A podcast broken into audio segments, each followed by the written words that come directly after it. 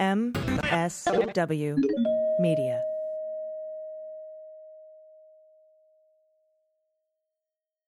News with swearing. Daily beans, daily beans. Daily beans, daily beans. Hello, and welcome to the Daily Beans for Thursday, July 28th, 2022. Today, Cassidy Hutchinson is cooperating with the Department of Justice. Assistant U.S. Attorney Thomas Windom has obtained a search warrant for John Eastman's phone. The Justice Department has asked a federal judge to reject a delay in the Oath Keepers trial, and Mick Mulvaney will testify before the January 6th committee today. I'm Allison Gill. And for the second night in a row on limited engagement, I'm Pete Strzok. He'll be here all week, everybody. Pete Strun. just just I've, a couple I've of days. upgraded. I had white wine last night. Tonight I have gin. It's only going to get better. So let's let's go. Ah. let's go. Excellent. Well, we- got a motherfucker out of you in the first three minutes of, of yeah, I got I got to dial that back. I like used all my good material on the first night. So go back to now, you'd be surprised. You'd be surprised. so, the DOJ news seems to be coming fast and furious now. This is kind of sort of exactly how it happened with the Mueller investigation, too. It was like quiet, quiet, quiet, quiet. And then those Manafort Gates indictments hit, and then the news didn't stop coming for, for a year and a half. Also, here's something cool. I've been asking for I'm like, hey, Dems, to get a get a W, to put a tick in the W column between now and the midterms, why don't you just do it? You got like three budget reconciliations left. Why don't you just put together a budget reconciliation? Bring Manchin into the White House and say, what will you give us on a budget reconciliation and see what he see what he says. And uh, as it turns out, Schumer and Manchin have reached a deal. And so that is good to me for the Biden agenda if you're, you know, a Biden person uh, or a Democrat. And it's good for the midterms too, I think. And this is going to be uh, what taxes, energy, healthcare, um, increasing subsidies for the Affordable Care Act, increasing the corporate tax to 15%. So this is a, a very good thing, climate, energy. I'm interested to see how far he goes on the energy thing since he's pretty much bought and owned by coal. But we'll see where it goes. And also, we'll see what Sinema has to say about it because, you know, she was actually, I read, surprised by this news today. So that's what uh, breaking news is, is happening uh, at the moment before we get to the hot notes. Yeah, I think it's uh, you know it, everybody who complains about Democrats being in disarray. I think this pretty clearly demonstrates that they're in array, and it's a good thing. I don't know. I mean, it's it's sad to say that on the one hand, I think what is extraordinarily good for our country is not necessarily the best message for the midterms, which in my mind is reproductive rights, the Supreme Court, and Trump, and repeat those three things over and over and over and over, twenty four seven until the election but we'll see. I, And, I- and I- guns. and guns, and even uh, true. I mean, you can you can sprinkle guns on top of all that, but I mean, no doubt it's good. And I think as far as hearing things, I expect, you know, when you're doing investigations, there are many things that when you do them, you expect it's going to become public. You know, if you bring people like Mark Short, as you know, we talked about last night, into the grand jury, there's some level of expectation as an investigator that either they or their attorney are going to run to the press and start talking, trying to spin it. You tend to create this big bucket of things that you know when you do it, all the things you're doing are going to become public, and you sort of like postpone that, right? That's your your bucket of things to do, and all this becomes, you know, sort of out about what we're doing and how high we are. So I would expect that DOJ has been doing many things that they know they can do behind the scenes. You know, they can go subpoena Verizon, they can go ask uh, the National Archives for records. They can do that without anybody knowing about it. But when you get to this point where suddenly things are very overt, they tend to come out in big waves of various things. So I I expect there will be more things to come soon, and I know you know there we'll talk about it a little bit. I guess the uh, um, some search warrant activity on the Eastman front, but I I don't think this is I think this is the beginning of a new sort of phase of things that DOJ is doing, and I'm frankly really looking forward to it. Yeah, me too. And we do have a lot of new Department of Justice news that came out today as part of this uh, wave that we're in. So let's talk about it. Let's hit the hot notes. Hot notes. So, Department of Justice via Assistant U.S. Attorney Thomas Windom, who I I have a, I have a, like a personal dossier on this guy. I love this guy. This says in a court filing, Department of Justice filed a court thing in court that it has obtained a second search warrant to search John Eastman's phone and is implementing, quote, filter protocol to ensure privileged material isn't accessed. The two page court filing reads, in brief, on July 8, 2022, Eastman filed an amended motion for return of seized property. He wanted his phone back. And he said, You violated everything. Uh, give me my phone back. On July 15th, a week later, the court entered an order denying the plaintiff's motion for a temporary restraining order and setting a further briefing schedule on the remainder of his motion. In that order, the court required the government, quote, to provide notice to the court no later than Wednesday, July 27th, that's today, on the location of the phone and information on whether the investigative team has applied for a second warrant. Well, guess what? The United States is in possession of plaintiff's cell phone as well as a manual screen capture of certain contents of the device obtained by an agent not associated with the investigation team. Plaintiff's cell phone and manual screen capture currently are in North Virginia in the possession of federal agents with the Department of Justice Office of Inspector General. And Pete, I can't help but wonder looking at that language, we were we were trying to game out like why did they send the inspector general? Is he still doing his January 25th, 2021 uh, you know, investigation into you know stuff that went on in the in the uh, DOJ with former DOJ officials. But what it looks like is they're trying to put sort of a buffer zone between them and this evidence, so that it's got now a more I don't know, insulated chain of custody going through multiple steps before it actually gets to prosecutors so that when they cry, oh, you know, they're out to get me, they're out to get me. It's like, not only did we not just seize your phone like we could have, or go around to 2703 and get the shit without, you know, whatever, we actually sent a different organization not affiliated with the, the investigative team to get it and then got a second warrant to to obtain the information and now we're going to do a filter protocol because that's what it goes on to say on July 12th a federal agent obtained a second federal search warrant from the U.S. District Court for the District of Columbia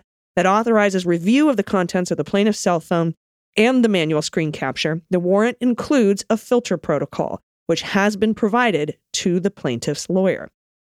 So, Pete, weren't we just talking about this yesterday with regard to uh, Victoria Toensing and Rudy Giuliani's phone? Like, they got it in the Ukraine search, and then they could apply for another warrant to get the stuff. But here it just seems like they're they're taking that extra step to insulate themselves.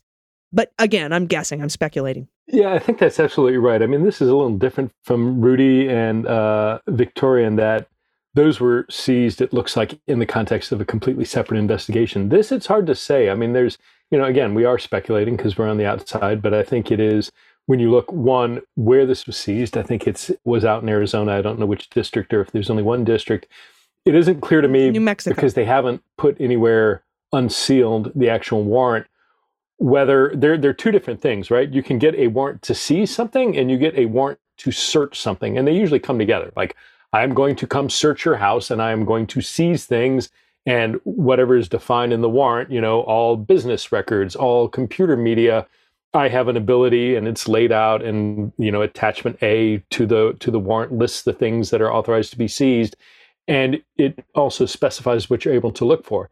It's possible in this case that this was only a seizure warrant.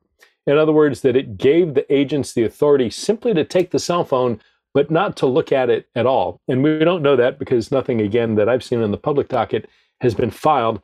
And it's also possible, exactly what you said. On the one hand, because the IG is conducting sort of an administrative overview, are they doing that and also using them in the context of they don't want to get this material prematurely in the hands of investigators before it goes through a privilege review, whether that's agents and attorneys within DOJ, whether it's a special master like a, a retired judge or something.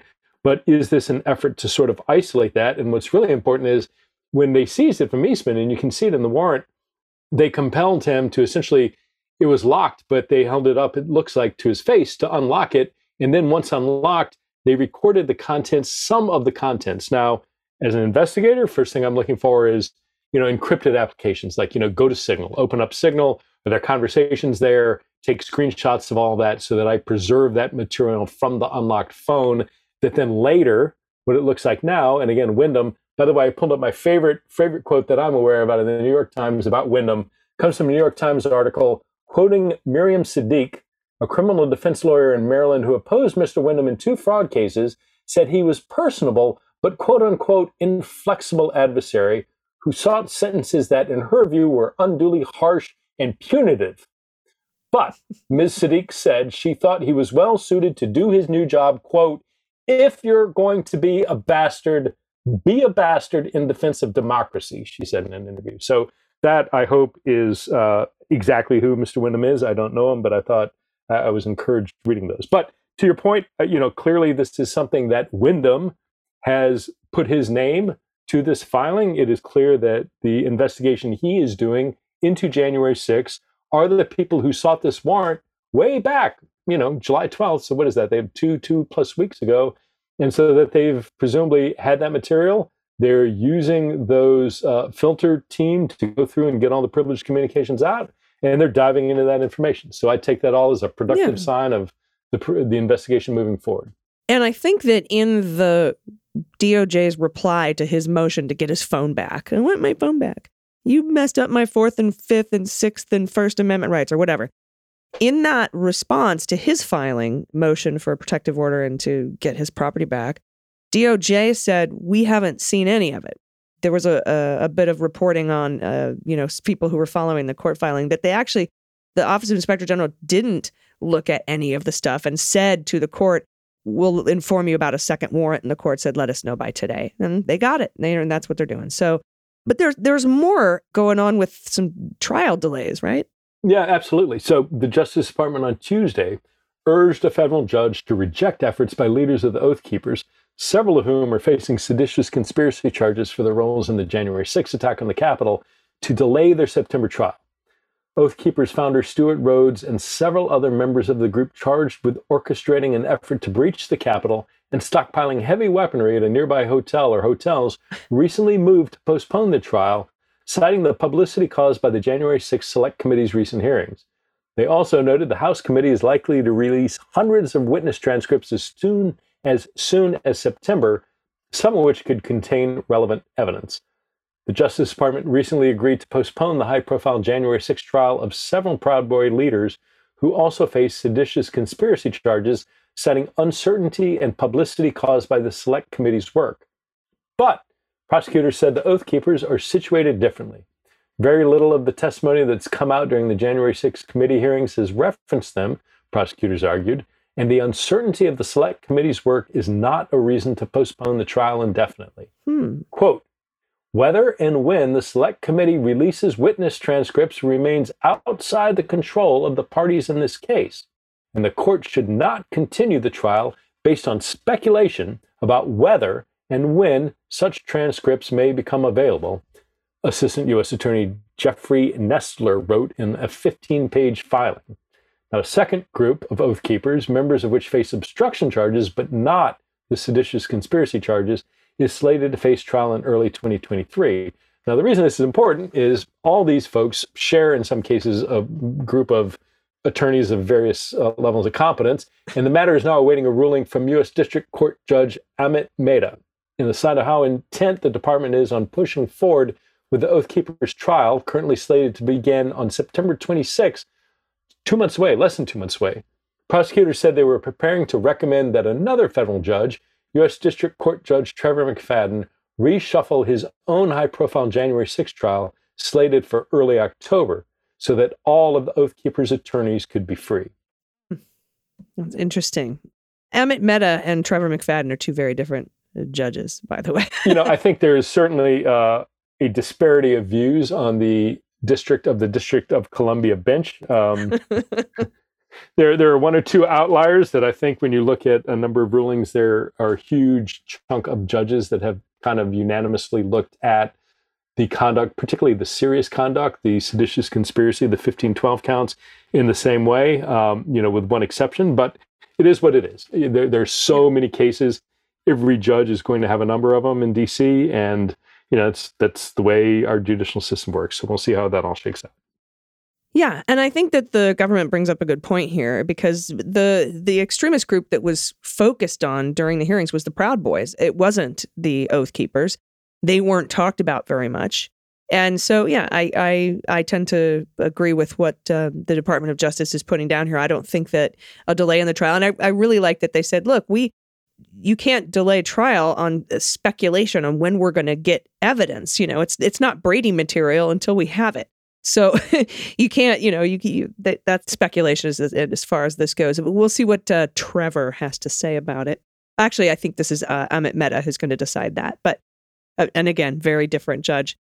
Also, Pete Cassidy Hutchinson, former top advisor to Trump's chief of staff Mark Meadows, has recently cooperated with the Department of Justice, not the committee, the Department of Justice, into the events of January 6th. And that's according to sources familiar, probably uh, her. The Justice Department has reached out to her following her testimony a month ago before the House committee investigating the January 6th Capitol attack. And that sort of kind of shores up that reporting that the DOJ, I wouldn't use the word blindsided, but was surprised by her testimony and reached out to her according to this these sources at least, after following her testimony. The extent of her cooperation isn't immediately clear. And per usual, Pete, I have a theory. Remember when there was reporting that, that uh, you know that that blindside reporting. And it was from two anonymous sources and, and i had kind of asked you like who does that at the doj who tells people that? Makes you look stupid. Well i think and again this is speculation they were probably blindsided by those phone calls she received that could have been seen as witness tampering. But of course, the entirety of her testimony would be helpful in a criminal probe that sees Trump as a target, the existence of which is likely but not technically confirmed, I guess. And I imagine she would also be key to getting some conversations with Meadows on the record with the grand jury when and if she appears. And, um, you know, Carol Leonnig said today that multiple former federal prosecutors, former DOJ employees, have told her that Hutchinson would make a quote exquisite trial witness. And and I was wondering, you know, you've done a lot of these cases. Would you want Cassidy Hutchinson on your on your witness list? Well, based on what I've seen, absolutely. I mean, you, you don't know what's in a person's, you know, if they're going to testify in trial, you got to dig into their background and if there's anything that, you know, might impeach their credibility or, you know, if that has to be turned over. But not knowing that, simply based on what I saw at the January 6th hearing, absolutely. I mean, she was straightforward, she was precise. Most importantly, if there was something she didn't know, she said she didn't know. She didn't, you know, reach or appear to try to be saying things that the questioner wanted to hear and was, you know, detailed and thoughtful and I thought is a great witness. So, you know, all other things being equal, yeah, absolutely. I think she's a great witness. As far as theories, I, I think I tend to agree with your latter idea more than the former. I in terms of what she was saying and said with Mark Meadows and the conversations there. It's it is when you're on the outside of a system, when you're looking at somebody, you know, yes, Trump is a major player, and you have all these supporting the Ivankas and the Jareds and the Mark Meadows and the people who Sean Hannity that you can see from the outside are talking to him and influencing him. But from the outside, what you don't know is that what that ecosystem is at that lower level. Like who is or are the people that Jared and Ivanka are confiding to? who are the people that Mark Meadows are confiding to? And that's much harder to tell. And if I were to guess on what really surprised DOJ, it was the level of information she had about Mark Meadows. And I said yesterday, I'll say it again today Mark Meadows is the linchpin. If I were to pick one cooperator, if I were to try and build a case to go after somebody to get them to flip or face 20 plus years in jail, it's Mark Meadows because he can illuminate the entire enterprise. And he's facing the same, he would be facing serious criminal charges, yeah. um, the same kind of criminal charges. Like Cipollone's not really facing any criminal charges, so he's not a somebody you would get to flip, right? You want to get somebody to flip that you got a really good deal of leverage against, and the fact that he knew that the fraudulent electors thing was illegal, went along with it anyway, uh, and you know, kind of went forward with all this and didn't try to stop Trump on the day with the attack. I mean, he's criminally culpable far more than some of these other friendlier witnesses have been. Yeah, no doubt. And I mean, Cipollone was the guy they all ran away from. It's like hide from Pat because we don't want, you know, Patsy Baloney coming in and, and ruining our good coup time.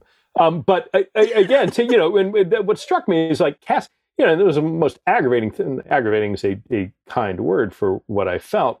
When she's sitting there trying to get Meadows' attention, and he's essentially curled up with his phone playing Candy Crush, ignoring the rest of the insurrection that's going down and unwilling and or unable to go tell Trump to do something, you know, those are the sorts of details because again, she witnessed that. This isn't hearsay. This isn't, you know, oh, I heard from Tony Ornato that there was a fight in the SUV. This is her saying, I talked to Meadows, and Meadows said this. Meadows didn't do that. So that's firsthand testimony. It is admissible in in the sense that it's not hearsay. And again, I think both based on what we saw in terms of her intellect, her composure would be an extraordinary witness. But the most important thing is her access makes her an extraordinary witness. So I'm glad Yeah. she's cooperating.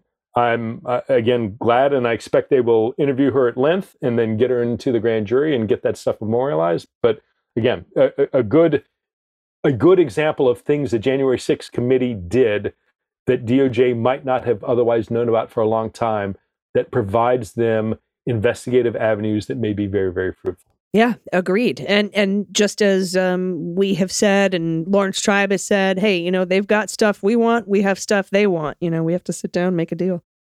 And last but not least, uh, you have a story about my favorite Ark of the Covenant melting Nazi, uh, Mick Mulvaney. What what do you got? Yeah, all of these these people trying to rechrome themselves into bastions of defending the Constitution of the United States. So, former Trump White House Chief of Staff Mick Mulvaney is scheduled to testify Thursday, tomorrow, before the House committee investigating the January 6th assault on the Capitol. Mulvaney, who joined CBS News along with notable people like Catherine Herridge and others as a contributor earlier this year, had already left the Trump White House by January 6, 2021. Mulvaney was ousted by Trump from his chief of staff role in March 2020, and Mulvaney resigned from his subsequent post as the special envoy to Northern Ireland following the Capitol riot. You know what's really fun is that when I was ousted from my government job, Did, did you go to Northern Ireland? no, Huh. but you know how Did you go to Northern Virginia? I was supposed to. Mick Mulvaney, you know, had said, "Hey, I found this great new way to get rid of people that we don't like. It's move their jobs across the country," which is what they did to me. And I was finally removed from my job in March of 2020, same time he was. So, ha ha ha, ha karma's a bitch. He's like I was gonna say he's like he's like your spirit brother in a sense of things, but uh, yeah, yeah.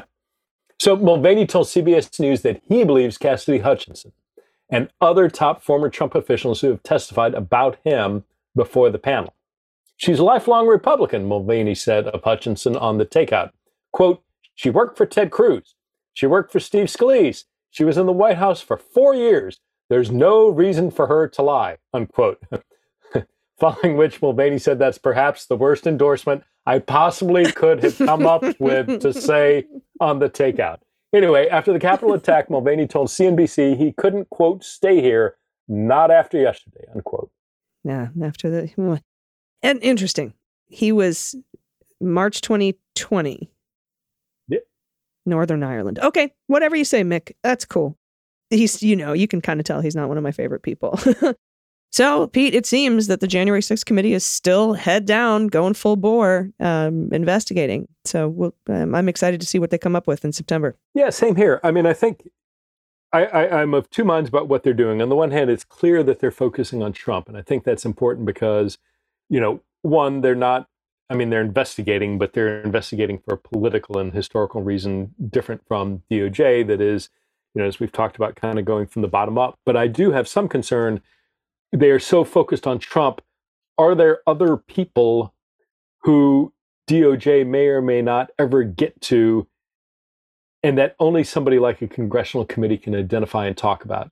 And so, you know, I'm thinking of any any number of people associated with all these groups, with the not so much the Oath Keepers and the Proud Boys, but the you know the First Amendment Praetorian, the you know all the QAnon figures, how they percenters. Yeah. right mm-hmm. how how they played into the whole narrative of course if you're the committee and you're trying to get the biggest bang for your buck it's appropriate to focus on trump because that is critically what's important that is what is driving public opinion whether that is public opinion about whether or not trump should be a candidate for any office in the united states ever again but two also driving public opinion that would support or not support whatever doj might do so, you know, on the one hand, it's reasonable in my mind for them to be putting so much focus on Trump. On the other hand, I worry there was so much involved with this Mhm. that DOJ is never going to get to that you worry what the things are that end up on the cutting room floor. Yeah, and it, it's almost like because of the scope of it, something is going to have to end up on the cutting room floor. But yeah, and and to kind of piggyback on what you're saying, I agree with everything that you just said. Plus, The focus on Trump is to convince the American people that the world won't end if you indict Donald Trump. And the polls are bearing that out. It's it's quite astonishing in the latest Ipsos poll. 55% of Republicans say that he had something to do with the attack on the Capitol or bears some responsibility.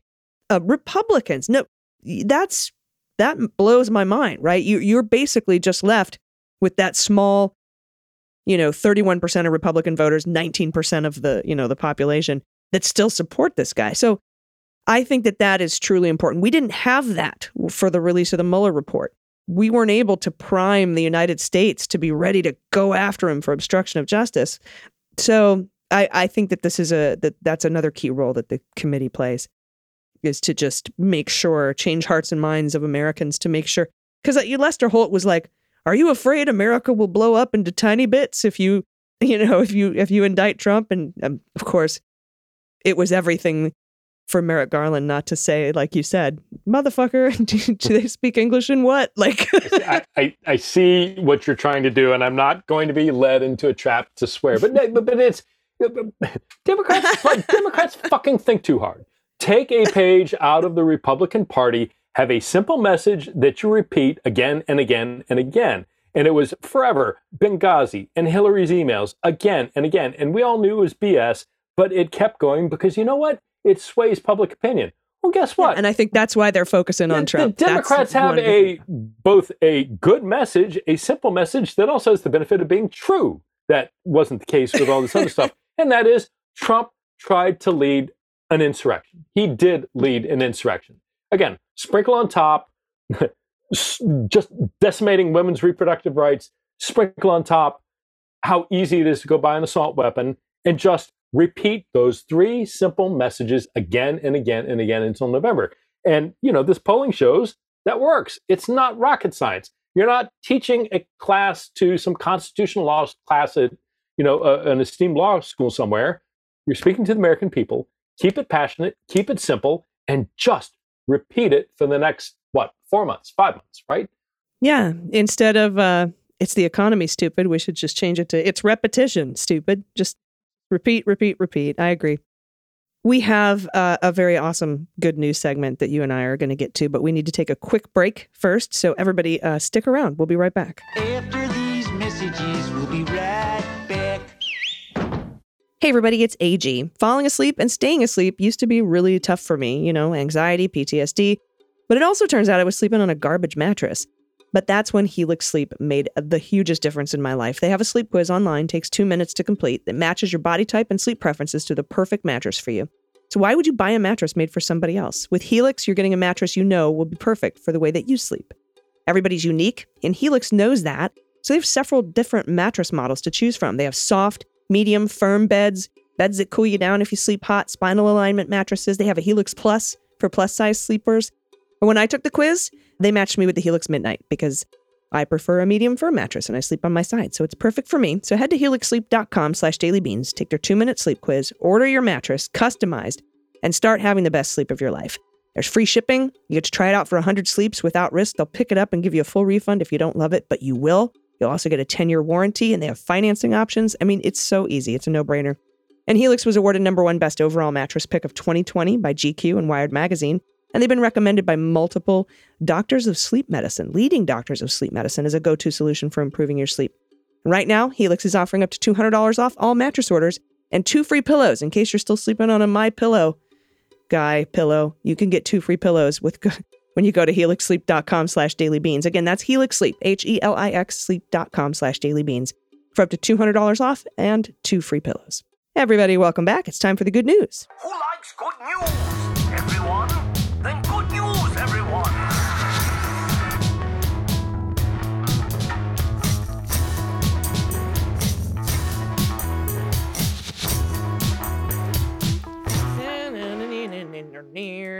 Good news, good news. And if you have any good news, confessions, corrections, anything you want to send, Halloween photos, pet photos, if, if you can't pay the, the pet tax, you can send me a photo of an adoptable adoptable baby puppy or kitty in your area. We would love to know about it. You can do that by going to dailybeanspod.com and clicking on contact. First up, Pete, Bob has a correction.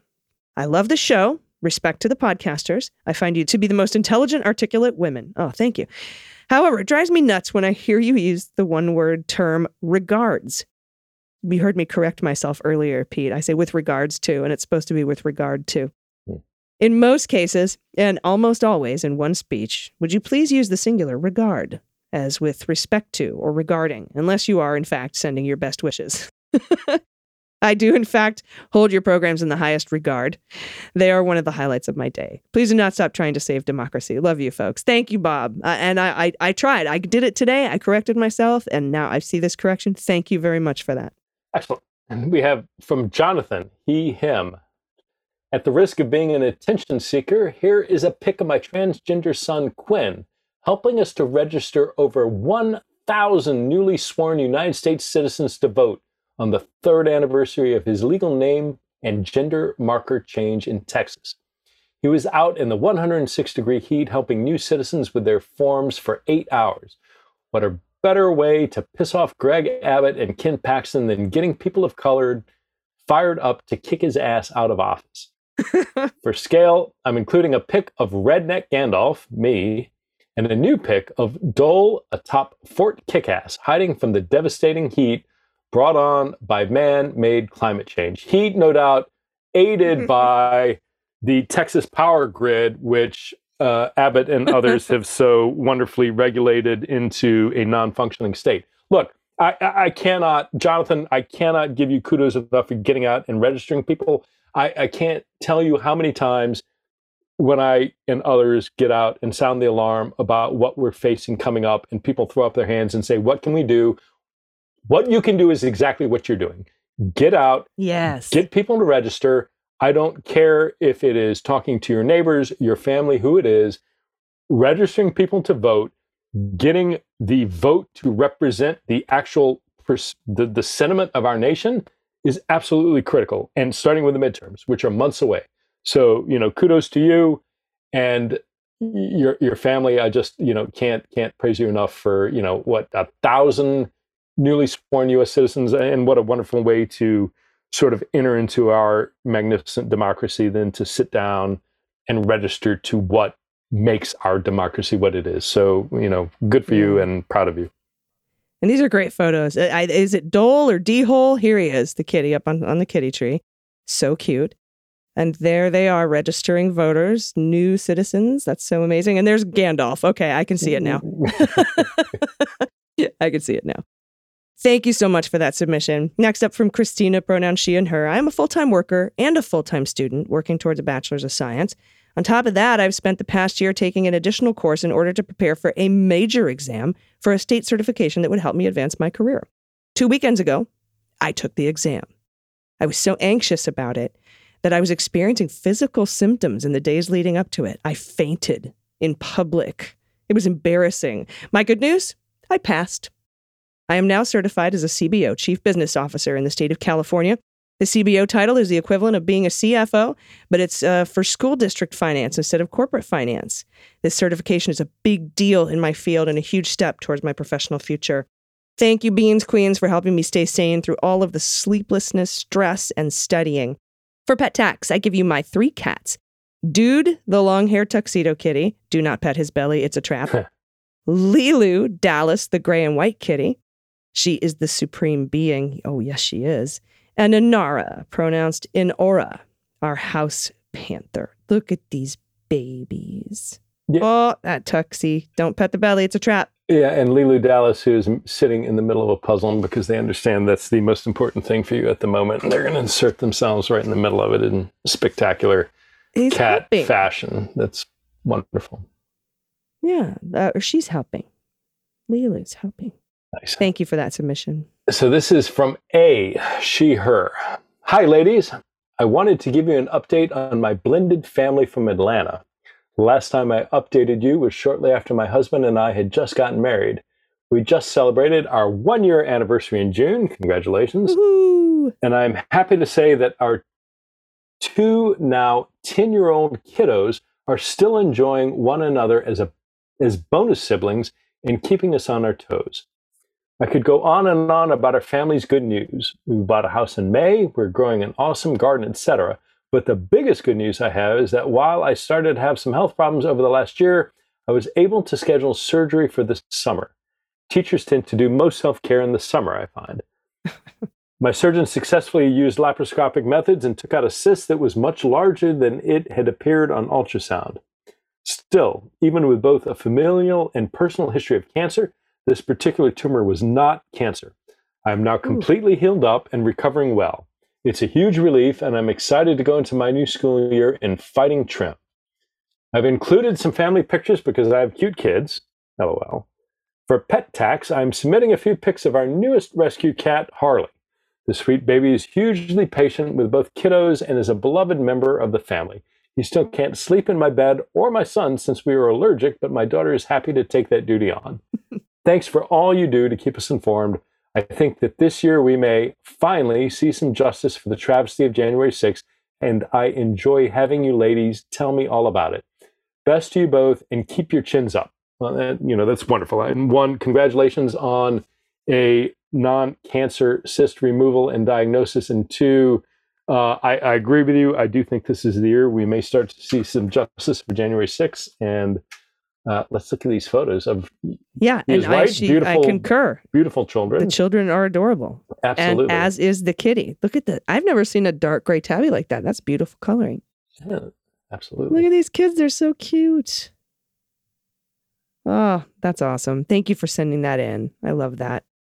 Next up from Andres, pronoun she, her. I have two things I want to share. First, a shit adults say. Okay, so Pete, we have a shit kids say, but we also like shit your parents say or shit adults say. I was sitting in a restaurant with my daughter and a 13 year old granddaughter, trying to ask my granddaughter how to change my profile on social media since I wanted to add my pronouns. Somehow it came out, how do I change my protons? we laughed, cried so long and loudly that I'm sure the other patrons thought we were high. The second is a follow up to the What the Mutt about Sammy, the Anatolian shepherd. My late husband and I had got a goat farm in East Tennessee for 11 years. We had a goat farm. We leased the goats to clear kudzu and other invasives, mostly for the city of Knoxville and Tennessee Clean Water Initiative. Okay. Oh, we, we leased the goats to clear Right. kudzu and Exactly. other invasives. okay. Right.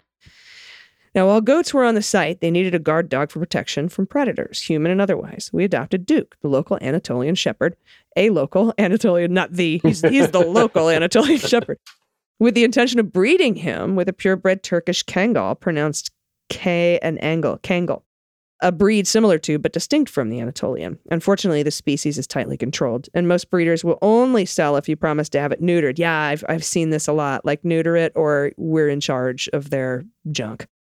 Uh, we ended up purchasing a young female all the way from Washington State. She arrived at the Knoxville airport, hungry, thirsty, confused, and terrified. But with lots of love and other sustenance, she grew into a beautiful, muscular, fiercely protective goat companion, and she and Duke became great friends. We once watched Duke bark and growl to distract a copperhead in the pasture while she leapt at it from behind and dispatched it. Whoa, that's fucking teamwork. Emma and Duke have uh, two litters of adorable, gorgeous, roly poly pups who were eventually snapped up by folks who drove as far away from as from Ohio. I am attaching a picture of Duke introducing himself to Emma on their first date. I can only guess what this is. I haven't seen it yet. Second pick is the puppies mobbing our neighbor's daughter. I love puppy photos and daughter photos. Thank you. And the third is one of the older puppies ready for adoption. It was really hard to give them up. Thank you so much for being a beacon of hope and kindness in these dark times. Allison, your sensible take on the news grounds me in a way that nothing else does. And Dana, you're an inspiration and so damn funny. Oh, That's, there that's is. great. You know, hungry, thirsty, confused, and terrified is the way most of us emerged from the Trump presidency. So I, I empathize. I empathize with uh, your dog, and they're spectacular. It looks yeah. like. and then we go around and sniff each other's butts. Yeah. Well, so, who? Well, I guess who is introducing who there? Who there? They've got a. Uh, Look at the puppy. oh, the puppies are gorgeous. Is the little, little young one who's playing with them? Oh, they're. I was expecting a very different sort of uh, dog. I don't know what, like more of a sheepdog, I guess. But these are more of a, a lab sort of, uh, almost Yeah, a, these a husky. Anatolian a husky shepherds. I'd never yeah. seen it. Yeah, Mm, I haven't because. Sammy had sent him in, and he's like, well, "All right, let's play what the mutt. You'll never guess." And you're like, "You're right. I don't know what the fuck these are. I thought, like, are they Wheaten Terriers mixed with boxers and golden retriever. Like I couldn't, I couldn't tell, but they're so Dope. beautiful. And so the last one, and I laughed when I first saw this, is Jennifer from Boston, she, her. In yesterday's podcast, Peter Strzok said coup plotting several times. I heard couponing. Boston went through my head before I figured it out. The DOJ is investigating couponing? What in the hell? Thanks for the laugh. yeah, And I've- know, we're And, and, and Jennifer, I've decided if I ever do a podcast, it will be couponing with Patsy Baloney, and I think that's just the the, the, way, the best way to do it. But seriously, Jennifer, you are a beacon of hope to the before times. The, the reason you heard couponing is because never before in our country have we ever had to talk about coup plotting in the context of U.S. politics. Yep. That thanks to Donald J. Trump, we are talking about that now. It seems like on a daily basis, but. Uh, I, I Mm-hmm. my, your, your sentiment, what you heard, I hold up like some Norman Rockwell painting that one day we may return to a stage. We we are and here couponing, and that is the kind of most. and that's the news of the day, right? Yeah, like when I was a kid, there's the uh, Goody Two Shoes song by Adam Ant, and the, there's a lyric in it: "Subtle innuendos follow." Uh, must be something inside, and I'm I'm five. I don't I don't know what a subtle innuendo is, nor have I ever heard that phrase. Right, so I thought it was something about tostadas, like something in you went tostada, because you know that's what we had on Tuesdays in the lunchroom. But you know, I, so that was one of my favorite, like a misheard song lyric because of innocent ears not being able to process the thought of a subtle innuendo. So that's kind of how I see coup- couponing and coup plotting. Like, yeah, definitely. Um, and I also would think a, a good podcast for you would be, I think you said it earlier in the show, it's Patsy Baloney's coup time. Dude, don't let Patsy Baloney in here and mess up our coup time.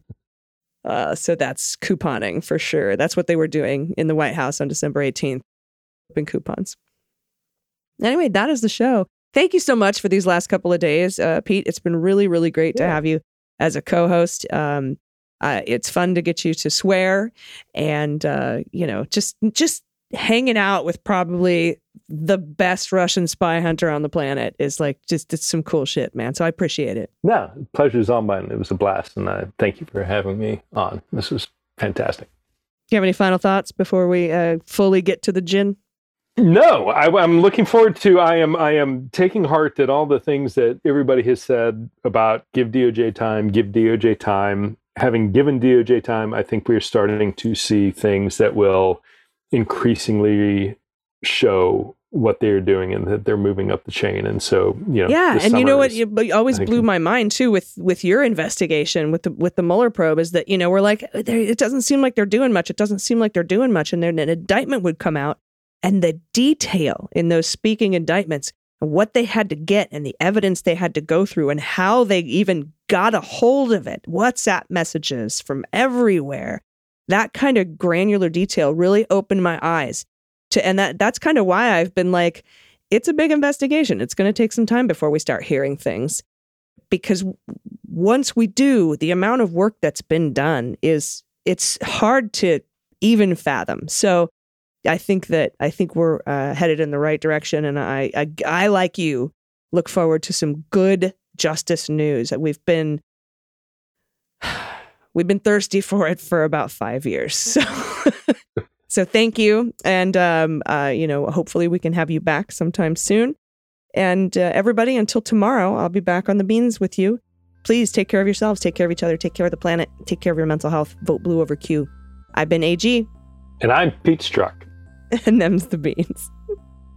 The Daily Beans is written and executive produced by Allison Gill, with additional research and reporting by Dana Goldberg and Aimee Carrero. Sound design and editing is by Desiree McFarlane, with art and web design by Joel Reeder with Moxie Design Studios.